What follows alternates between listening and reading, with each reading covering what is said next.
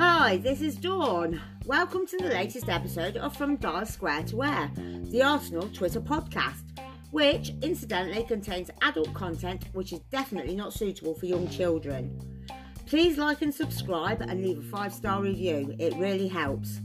Also, please be sure to visit the YouTube channel and subscribe to that. We have a brand new show, You Can Be the Star, the most interactive Arsenal show, where the twist is the viewer who entertains us the most on the night can join us live on the panel to air their opinions. We have great guests weekly. We've had Kevin Campbell, who was absolutely brilliant. That's still available to watch, and we also have more excellent guests lined up, which is very, very exciting. Thanks for listening.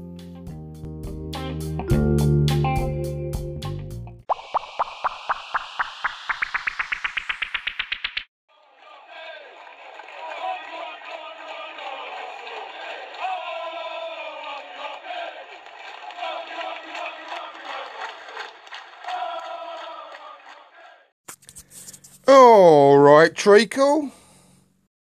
People keep asking if I'm back, and I haven't really had an answer.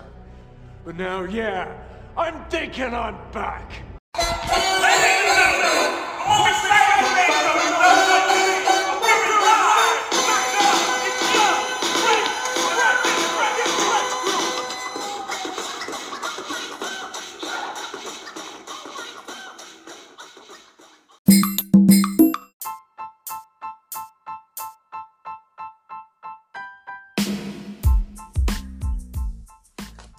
Everyone. Welcome to a new edition of From Dial Square to Where. I haven't recorded for a little while, so apologies for that. I've been a bit under the weather with a bit of man flu, and um, as we know, that's the most dangerous illness you can possibly get on the face of the planet. But here I am, being a proper man and battling through it and bringing you a new edition. So, what a week we've had within the Arsenal world! An awful lot to talk about. Um, couple of matches that uh, have gone on since I last spoke to you all. Um, but before we get uh, stuck into all that, a couple of uh, birthday shout outs um, as promised on Twitter. Here we go, bit of background music for this. Vixter82, who's Victoria, whose birthday was on the 29th.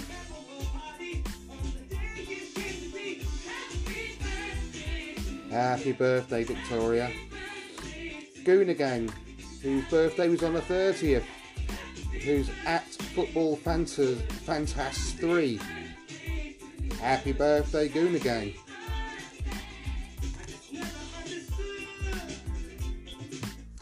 Yes, hope you had a lovely day, both of you. So, two matches, like I said, since the last recording. Crystal Palace, 2 all. Nothing much happened in that match, did it? Liverpool, 5 all. You know, bit of a boring match there as well, really. I don't know where to start. Interesting thing about both of them, funnily enough, and um, I'm not blowing my own trumpet here, but well, I suppose no one else is going to blow it for me. But no, seriously, I'm not. But I did um, episode 26. If you listen back to that, I'm just um, actually going to be re-releasing an edited version of that to cut it down a bit. It was the Mr. Arsenal Sheffield United preview, and um, I was online there with Ryan, Glenn, and Niall. And on that podcast, I um, discussed before the Sheffield United game that I thought it would be worth trying um, the 4 4 2 uh, formation. And um, interestingly enough, last two games we played, he played a 4 4 2 formation. However, Emery being Emery, played it wrong, basically. Didn't play it the way I suggested, um, which is a lot more of a, an attacking 4 4 2 formation. And to me, it seemed like a definitely worth trying because it's a way of getting Aubameyang and Lacazette playing up front where they should be in the box, having two of the best finishers in European football. They need to be in the box, otherwise, it's being wasted. and it was also a good way of getting Pepe and Saka on the wings. And I just thought it'd be worth trying, maybe in the uh, Carabao Cup, maybe in the Europa League. And he did do a 4 4 2. Uh, must be, you know, from Dial Square to Where listener, old Mr. Emery. Um, if he is, then he knows my feelings about him. Um, I'm sure we'll come on to that a lot more a bit later. But yeah, it was just a passive 4 4 2, really. Uh, I mean, saying that, Liverpool weren't bad, was it, really? However, I just wish we'd play with um, two proper wingers and had Saka on the pitch and uh, I'm really sort of uh, gone for it against Crystal Palace, especially.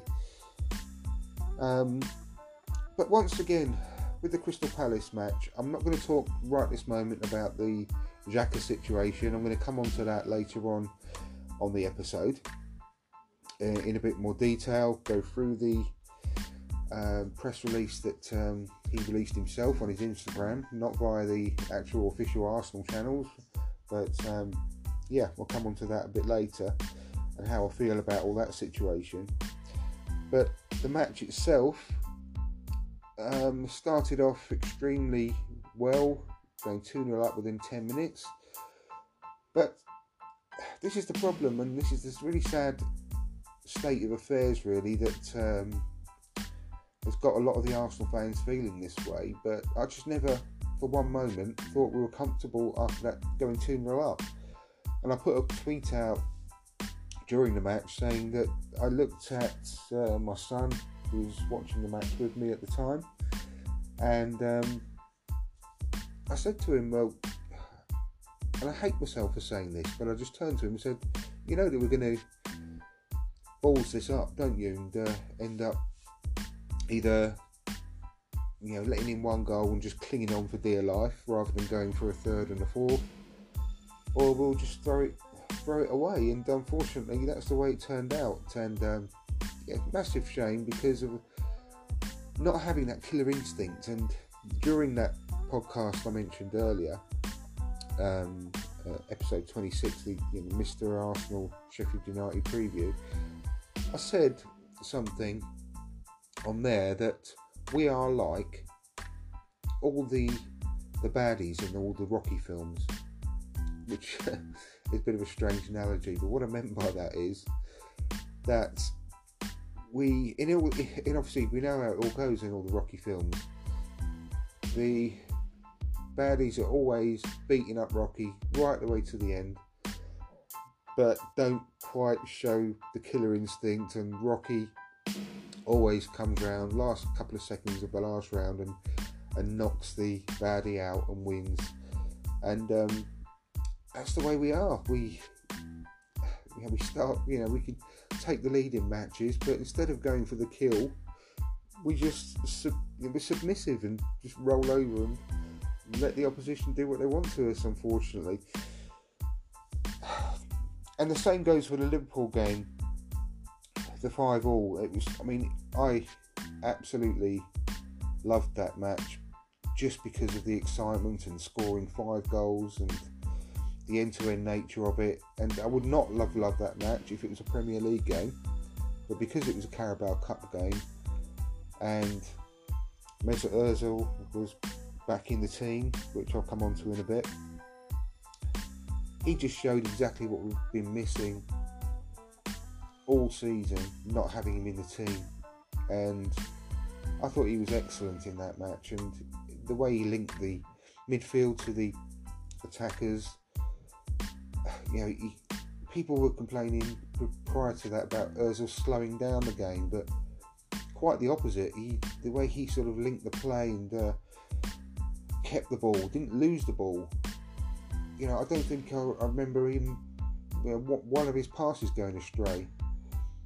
I heard on um, the Arsenal Vision podcast that his passing um, percentage was 94.4% or something whilst he was on the pitch, and I must have missed that those uh, that 5.6% where they went astray because I can't remember mm, actually one of his passes going astray. Uh, he was just that good, and I know it was only against uh, a Liverpool B or C team, However, there was still Keita, Milner, uh, Lallana, Oxlade Chamberlain on the pitch. It wasn't a bad team, and um, you know a lot of the, youngsters look, looked highly promising. Apart from that one with the stupid haircut.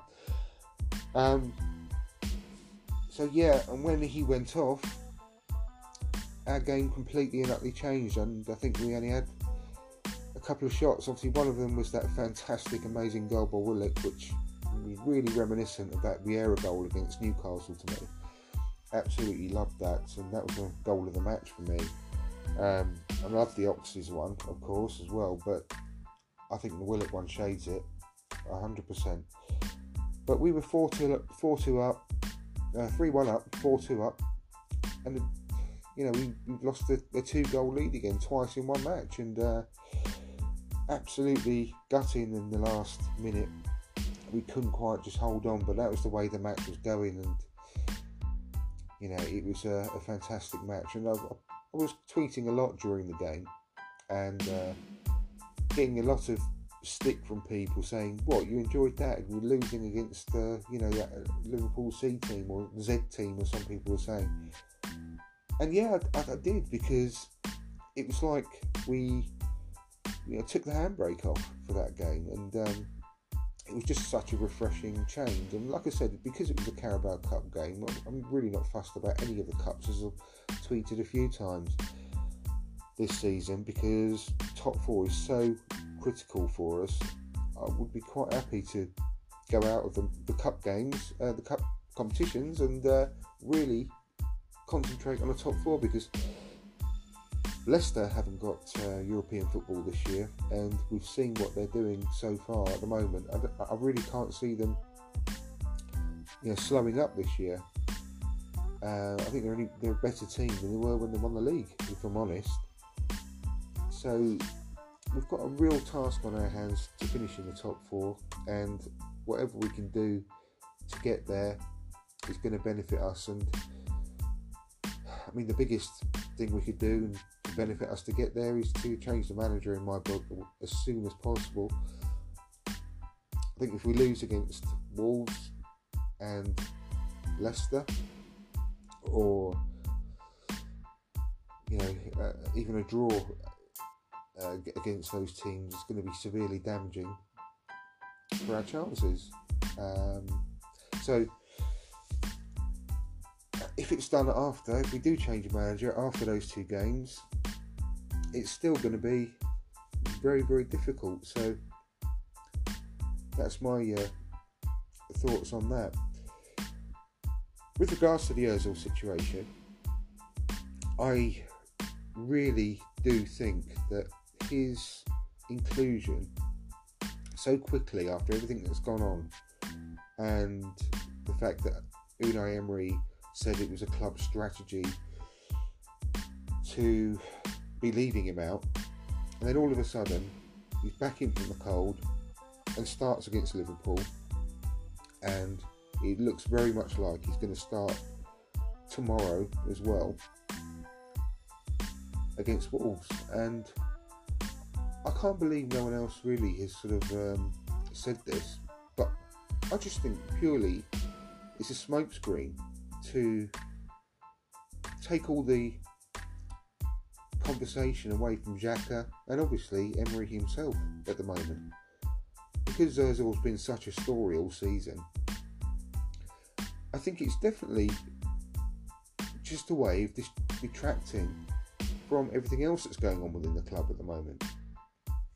And I just, to me, it, as soon as I saw that he was going to be playing against Liverpool, that's the first thing I thought of. I thought it was relatively obvious as from from my point of view, but I, I can't say that I've seen anyone else suggest the same thing. And um, I don't know. Let me know what you think. Uh, you contact me on on Twitter at From Dial Square or email at um, From Dial Square to where at gmail.com. Let me know what you think because. Um, I just think it it was definitely a smokescreen, but in the end of the day, I don't care because whether he is not the same player as he was before or not, he's still better than anyone else we've got to play that role. And in fact, I, I think personally that he's the only real number 10 we've got in the squad. Because Willock, Ceballos, Guendouzi, Torreira, even though Emery thinks he is, none of them are number 10s. Torreira's a number 6. The other three are number 8s, for sure. And the only other person really who would be to, able to play that role is Smith Rowe. But I've said before that I wouldn't mind trying Pepe there. But um, yeah, it's Ozil was the only, which was the best option we've got to play there. And I put a tweet out on the 29th of um, October, and it was a thread that I wrote about um, Mesut Ozil. I'll read it out to you um, briefly. Emery knows what we all know as football fans, or at least should, that a player at any level of football needs to run needs a run of several games to get match fit, sharp, and to the pace of the game. This is the same for all young players, new signings, the older players, in fact, all players. He knows that 60 minutes here and there will not provide a player with the chance to impress and perform to their best. He's picked Ozil for tomorrow's game, which was the Liverpool one, after all the contradictory messages from one day to the next. This is purely to detract the attention away from the Xhaka issue and nothing else. And Emery knows that no matter how Ozil performs, he'll get 60 odd minutes, Emery will sub him off, and we won't see him again for a few games. Ozil has been a peripheral figure since Emery joined us. Fans complain that Ozil is shit, but he's not had the run of consecutive games needed to get his match fitness, form, and sharpness back. We've potentially lost Ozil's prime years because we'll never know if he could have provided Aubameyang and Lacazette with even more goals. Everyone who follows me knows full well that I'm not an Ozil fanboy. I just like to keep an open mind. And if you watch any video montage of all the greatest ever Arsenal goals in the Emirates era, Ozil is pretty much always at the centre of them all. I don't think that he, that's a coincidence at all. We're playing, or we have been playing, utter toilet football, and I, for one, feel that if Mesut could get his form to a good level, he's still our best attacking midfielder by a mile and certainly can improve our turgid performances going forward. I, for one, hope he has an excellent game tomorrow morning and really fucks up Emery's plans. Good luck, Mesut Ozil. So he's now got one of the best front threes in Europe to play behind, and he's got Guendouzi, Ceballos, and Tierney as well to feed off. Plus Luiz with his gorgeous passes. I'm not saying that he's going to be amazing again, but he's got to be worth a shot and some faith. And so it turned out and so it turned out as well that he did get subbed off after 60 minutes, well, 65. But it does look like he's going to start again on Saturday, and I do think again that it's really just to put the focus on him and away from the manager and Xhaka. And like I said, I'll come on to the uh, Xhaka situation a bit later in the crack of dawn section of the show.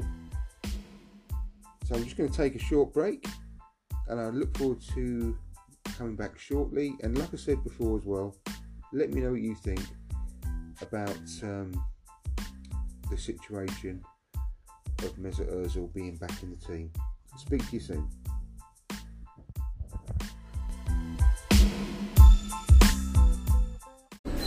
Mind the gap. Mind the gap.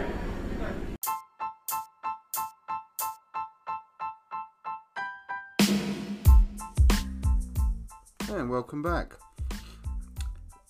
Another, well, funny thing that happened this week was that um, I was just scanning through something that I think Arsblog posted on Twitter, and um, I saw this thing from Jamie Carragher um, saying that he's joining the podcast world. The first one is out tomorrow, and have a listen. And I replied, I couldn't help myself, saying, listening to Jamie's voice on a podcast, I'd rather volunteer for tooth extraction with no anaesthetic and then eat a load of salt.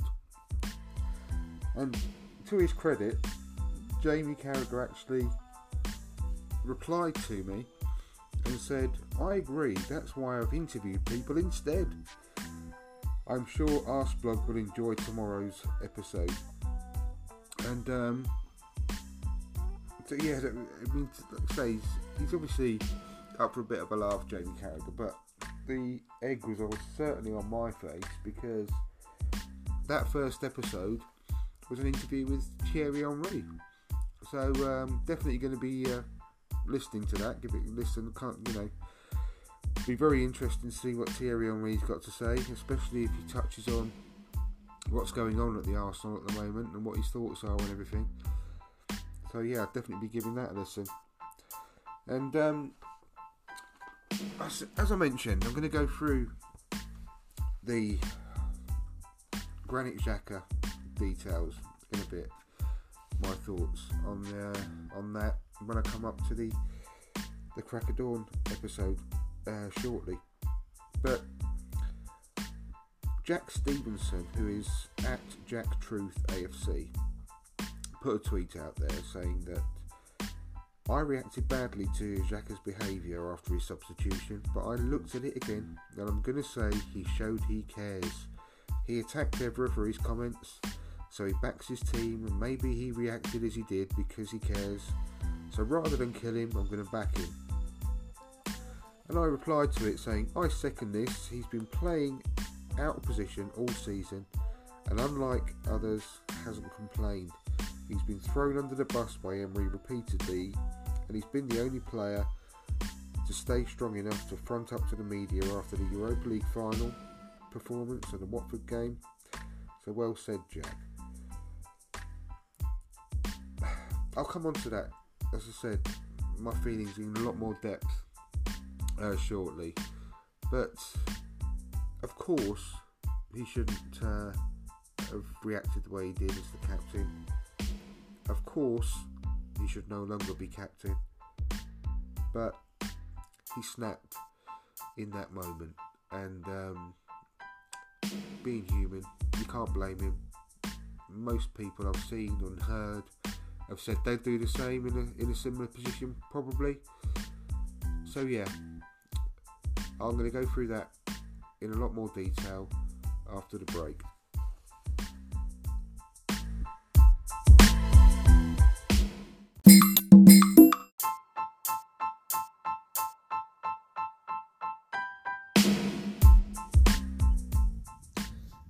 Hello, welcome to the latest edition of the Crack of Dawn. Hello, how are you? Oh, good, thanks. Are you? Yeah, not bad, thank you. Well, apart from my man flu, of course. Oh, Very brave and battling through it. uh, I'm sure you are. And no doubt I shall hear about it all through the weekend and all through next week. Until If you're, you're be- lucky. Until you're better again. huh? It could take months, Uh, know. Possibly, yeah. Well, we've got some usual funny stuff to go through, and we've got, as I mentioned earlier in the podcast, this stuff to talk about with Granit Xhaka. And I've had briefed you on the background of this so you far. have, yes. Now, I've got to. Um, I'm going to go and read through quickly as I can. He released this statement after nearly, well, best part of a week after the event. The club told him to issue an apology. mm, to the Um, fans and Yeah, to all the fans, and he released it only yesterday. af- Like I say, after pretty much a week. And um, by the way, listeners, you might be able to hear this roaring fire that we've got going. So it's lovely, lovely and warm. Anyway, um, and it's well, I'll read through it quickly first, and then we'll have a quick chat about it. So Granit Jack, Jack has released a statement about what happened following his substitution on Sunday during the two-all draw with Crystal Palace. It's been four full days since, and the Arsenal captain has taken his time before making public his version of events. This is what he had to say. After taking some time to reflect on what happened on Sunday afternoon, I would like to give you an explanation rather than just a quick response. The scenes that took place around my substitution have moved me deeply. I love this club and always give 100% on and off the pitch. My feeling of not being understood by fans and repeated abusive comments at matches and in social media over the last few weeks and months have hurt me deeply. People have said things like, We will break your legs, kill your wife, and wish your daughter gets cancer. That has stirred me up, and I reached boiling point when I felt the rejection in the stadium on Sunday. In this situation, I let myself be carried away and reacted in a way that disrespected the group of fans that support our club, our team, and myself with positive energy. This has not been my intention, and I'm sorry if that's what people thought. My wish is that we get back to a place of mutual respect, remembering why we fell in love with this game in the first place. Let's move forward positively together. Granit. Now, he, he released that not through the club, but on um, his own Instagram. All right. Um, so the club didn't actually get a chance to look look through it by all accounts before it was released, and someone called Swiss Guna, I believe, put on Twitter afterwards that the actual translation from German to English made it sound slightly different, which I don't know. Obviously, none, neither of us can speak German, but apparently people have been going on saying, well, there's no apology in that whatsoever. And um, but apparently, when it was in German, it did say he's sorry. Rather than saying it's, I'm sorry if that's what people thought. It came out a lot better in German, apparently, so it Ah, wasn't more of an apology. However, so the background then Let's hope we don't need those again. it won't. Oh, okay. I just put them on the fire. Um, basically, then, uh, like I said to you, the uh, I think it was all a massive misunderstanding on Sunday anyway, because from like fans' accounts in the stadium, it was more like that the fans started cheering when his number went up because they were pleased that he was being taken off and a more attacking substitution was coming on because that's not the usual way that things have been going. It's been more defensive. But he took it as if people were cheering that he was going off and he took it upon himself to Wouldn't the fans have perhaps been clapping, clapping him for how what he'd done up to that point as well? Also, well, I think he took it as like more of a, a sarcastic clap that he was that, he was going off. yeah. And I think he's again, by all accounts, he's very. I think he comes across fairly, fairly sort of an arrogant person. I think he's the uh, be all and end all, the only player in the club type thing. Or, Yeah, and he thought he, he made it all about him, and um, there's a lot, obviously a lot to it with regards to all. The, I mean, there's, there's no excuse whatsoever for the horrible, vile social media comments, and you know. I don't think that um, the people who have said those sort of things about his family, which are absolutely disgusting, they're not fans of football or Arsenal, are they? Because you'd never say that, surely, about the captain of your club. And Not if you've got any sense, no. not to say things like that. And also, um, but the fact that he is the captain of the club, I think he could have obviously conducted himself a lot better and on the pitch as he was coming off and Yeah. So it, it's, it's easy to see it both ways. It's Well, easy to be angry with him, and it's also easy Well, I to suppose be. if you've had those comments at you and you're thinking about those, and then you can hear cheers and jeers and all sorts, booing and what have you. Um, I suppose you're going to take it that way because you've already got it, your mind set on Yeah, the nasty comments, haven't you? So, yeah. And I, I, my initial thought straight away, which I tweeted out as well, when it, in that situation, I, I, on my thoughts on it are, I reckon at that moment, because of everything that's built up over a period of time, he probably thought right then that I don't right, fuck you lot, I've had enough, I'm gone. I'm. I bet he thought right at the moment he wanted to leave Arsenal and never come back. And he, he walked he walked off the, the pitch, threw his well. The, it's not known whether he threw his um, shirt to the floor or not, but he took his shirt off and walked down a tunnel. And apparently he just went got dressed, showered, dressed, and went straight off in his car back home before before the any of the players game was finished. Yeah, and I mean the cl- all clubs really the whole the way you're supposed to do things is go and join your teammates on the bench and watch the rest of the game and, and cheer your teammates on. But he didn't. He went straight home, and, no, and some of the other players went to to his house in the evening to see how he was. But I, I, I think he just at that point, he, and obviously he took time to come back and issue that thing. Uh, four days because he wanted time to think about it, whether he wanted to play for the club again personally. And it's, it's it is easy to see his side of the story and, and back him up because it, I think anyone could snap in that situation. Well, yeah, definitely.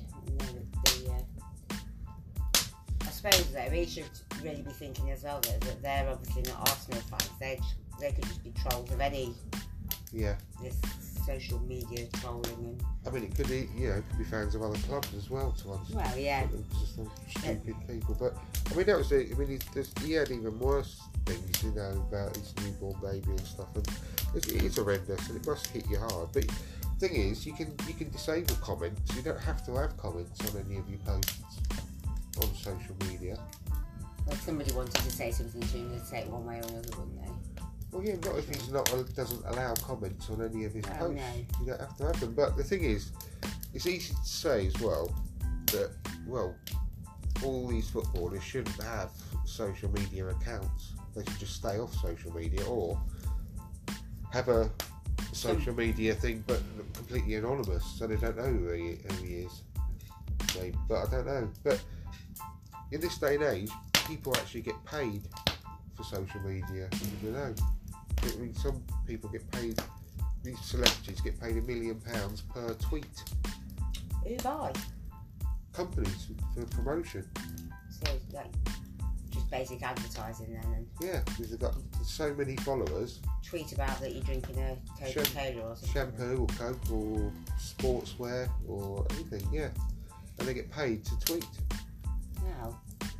So you can't blame them. When, when people say that our player Mesut Ozil is our highest profile player and he gets paid 350 grand a week, but he's got more followers on his own than Arsenal have and lots of other clubs have put together. Oh. And it brings in the club a lot of revenue because of brand awareness and everything. It gets the club a lot of supporters. So apparently, Arsenal make more for having him as a player than they do paying him, obviously. So they, they it makes it worthwhile with shirt sales and everything and merchandise sales because they own his image rights. So you can't really say that the footballers shouldn't have social media accounts because they make money and the clubs make money off it as well.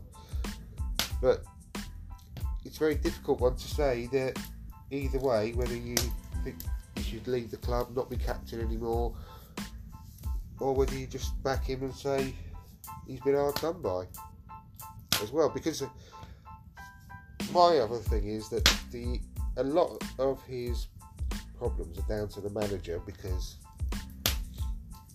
he gets played in, in the wrong position, which leaves him exposed on the pitch because he's not a defender, and it, he he keeps making mistakes. He's a he's a midfielder but he gets played in defen just in front of the defence, so a defensive midfielder. And the problem is because the manager's so crap and sets the team up so crap, he gets exposed on the pitch by the other opposition, which lead to mistakes. Oh, And that's the reason why he gets hated by the fans. Because he gives away penalties and free kicks in dangerous areas and everything. And he gets the blame for it, but it's not his fault, really. So, manager's got a lot to answer for as well. So, it's an hard one, really, to uh, fully justify either way. But I err on the side of feeling a bit sorry for him. But I don't think he should be captain anymore because he should have um, controlled himself better yes. and not incited the fans. But I don't think it should be the end of him in, within the club. How old is he?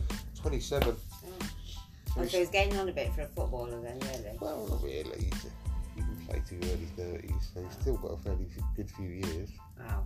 But I don't think he's good enough for Arsenal anyway, personally. But it doesn't mean he should leave the club just because of what he did, in my opinion.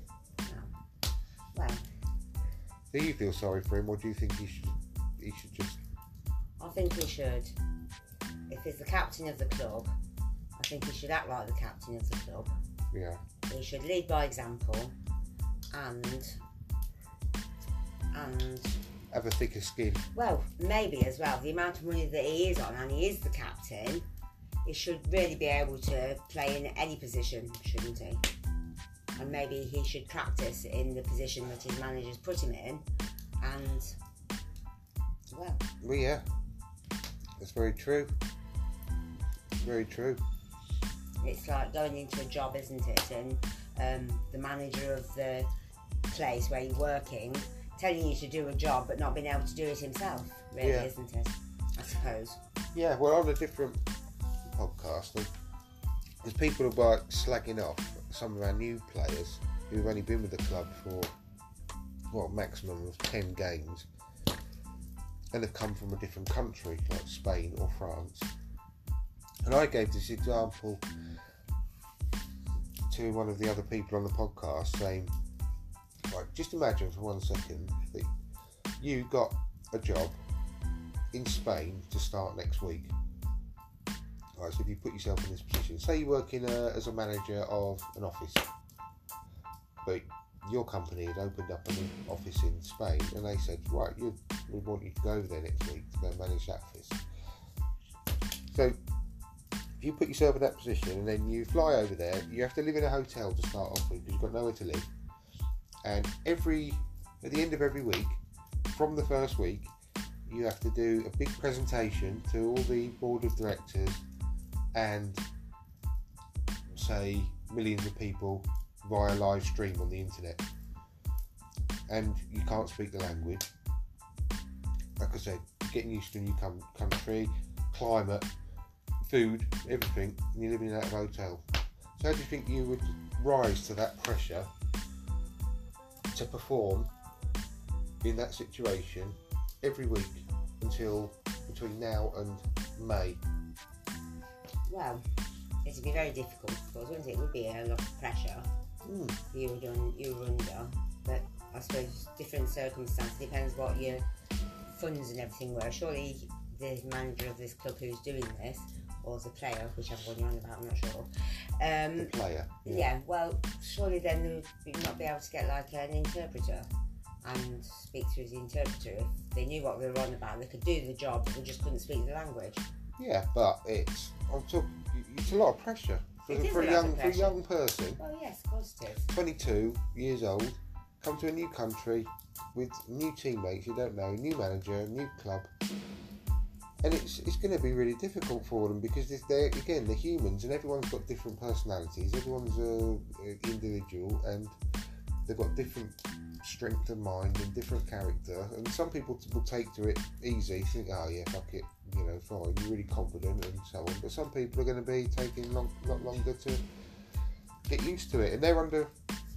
People think, oh, just go on the field and kick a ball about, but how many millions of people all around the world and 60,000 people in front of them cheering or booing, depending on your performance, it's a hell of a lot of pressure.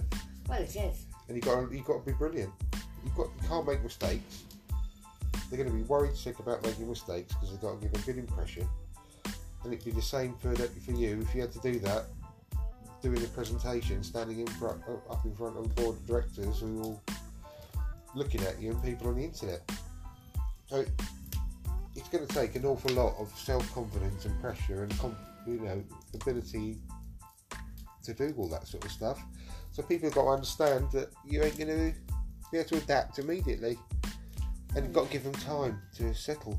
Because when you again, like when you're living in a hotel, you want your own comforts and everything, don't you? Well, yeah. You can't go in the kitchen and make yourself a cup of tea. It's, it's Well, I should imagine the sort of hotel he'd be stopping in, baby. There'd at least be a kettle where he could make himself a cuppa. I'm sure there'd be tea and coffee wanted making facilities. You know what I mean? Uh, go Yeah. and sit in your kitchen or you walking around and you want your own home, don't you? It's going to Oh, be yeah, difficult living out of a suitcase. It is. And, But uh, also, as well, when you're though, young, for- again. well, yeah, for a 22 year old, though, surely that would No be family, exciting. friends. What I'm saying is, that people need to give people more of a chance and understand that people are human. Oh, yes, of course. Yeah. Anyway, Anyway, that's enough of the um, serious stuff. What else have we got to talk about? Oh. uh, let's have a look at some tweeticles, shall we? Yeah. Shall we do this one first? It says uh, it's Nick at Nick Pearson 1684. And his question was Who picks up a guide dog's poo? Serious question.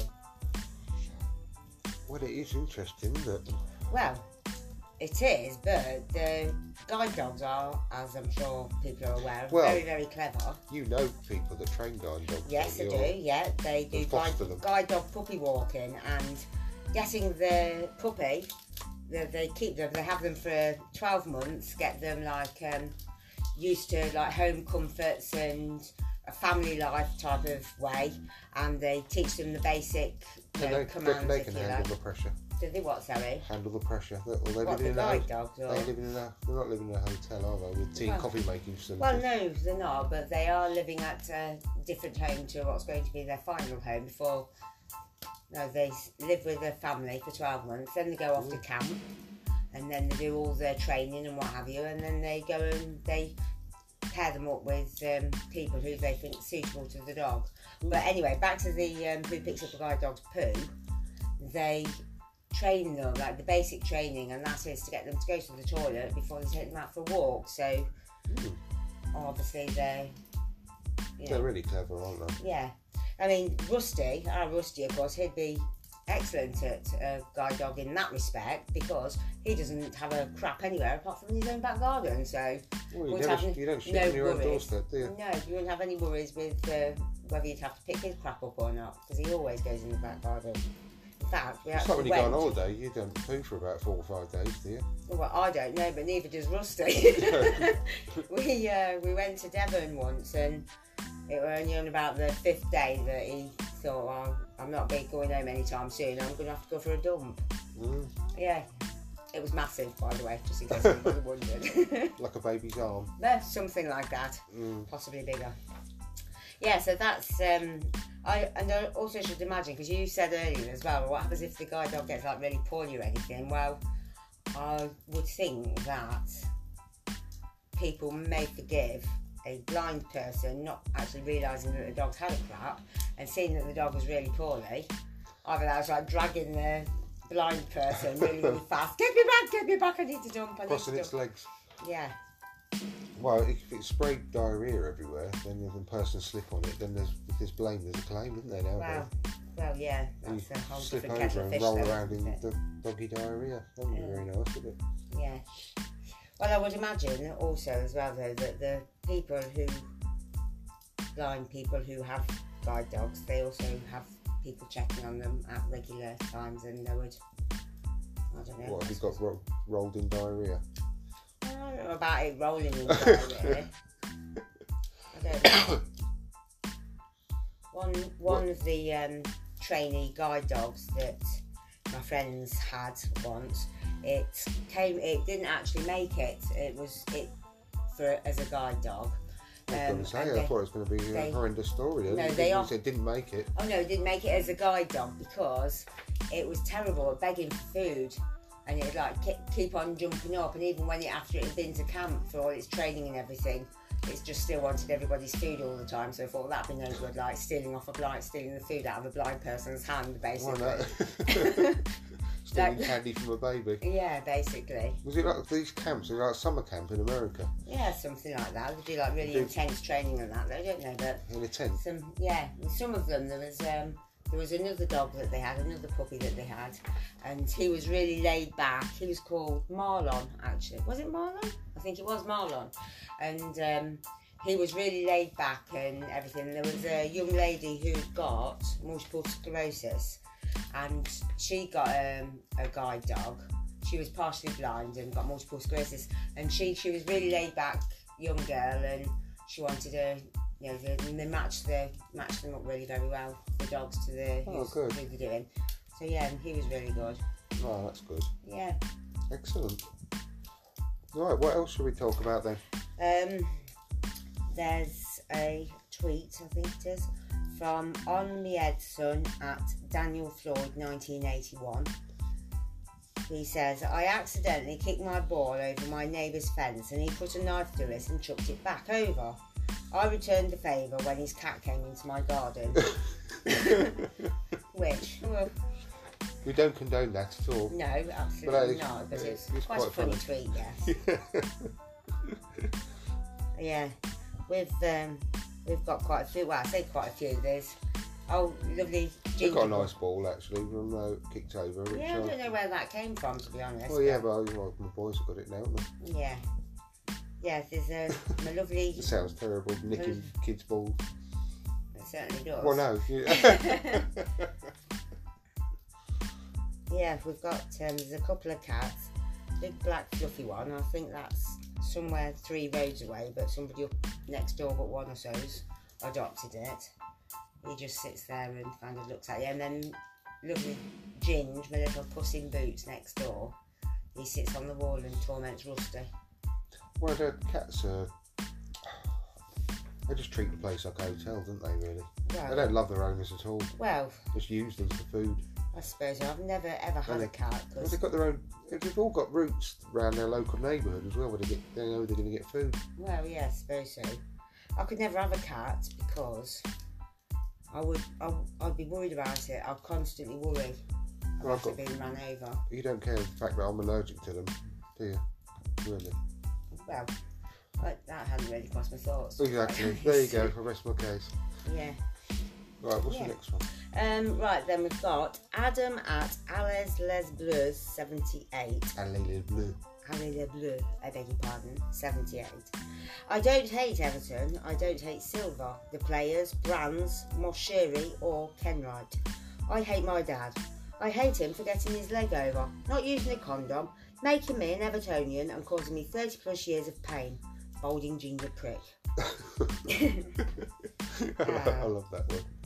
Yes, well, let's hope he's being, um, what's the word? Sarcastic. Side, that's one. Tongue in cheek. I think so. I think that can go for an Yes, I awful lot of so um, well. His dad's probably a very football lovely, fans. very lovely man. The fact that he's actually got ginger hair is says to me that he's all right. So Well, my obviously you know my middle son Toby, he pretty much said the same to me after the Arsenal game the other day.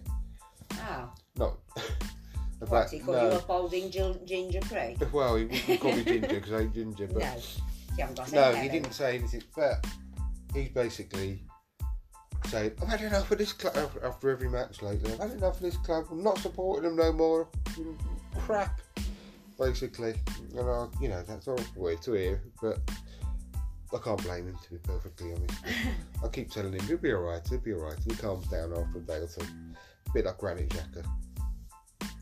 Right, well, I think that's it for this week then. Yes, it is. Yeah, Yeah. yeah. Any plans or anything for the next week ahead? Well, this Just so I can write it in, I can know what I'm doing and stuff. This coming Wednesday, I haven't got a show, listeners. Um, didn't have one last Wednesday because obviously we had the match against Liverpool. This coming Wednesday, we've got the Europa League match, which is unusual because they're always every Thursday, but this one's on a Wednesday. So the next live show will be on Wednesday the 9th with some great guests. So please subscribe and put the notification icon on. I'm tempted. Wednesday the 9th? I'm sure it's Wednesday night, isn't it? Because it's the fifth on Tuesday, so that'll be the sixth on Wednesday, so that'll be the thirteenth then, won't it? Oh, following. right. Whatever. Yeah. Ne- not, not this coming Wednesday, the Wednesday after. All right, I beg your pardon. And um, I was going to say, I'm tempted. I might do an impromptu live show tomorrow after the match. I don't know yet, but I'll let you know on Twitter. Um, so there we are. That's it. But we'll do another podcast in the next few days, and look forward to speaking to you then. Great. Have a good day. And you, bye bye. See you later. Take care. Bye. Bye.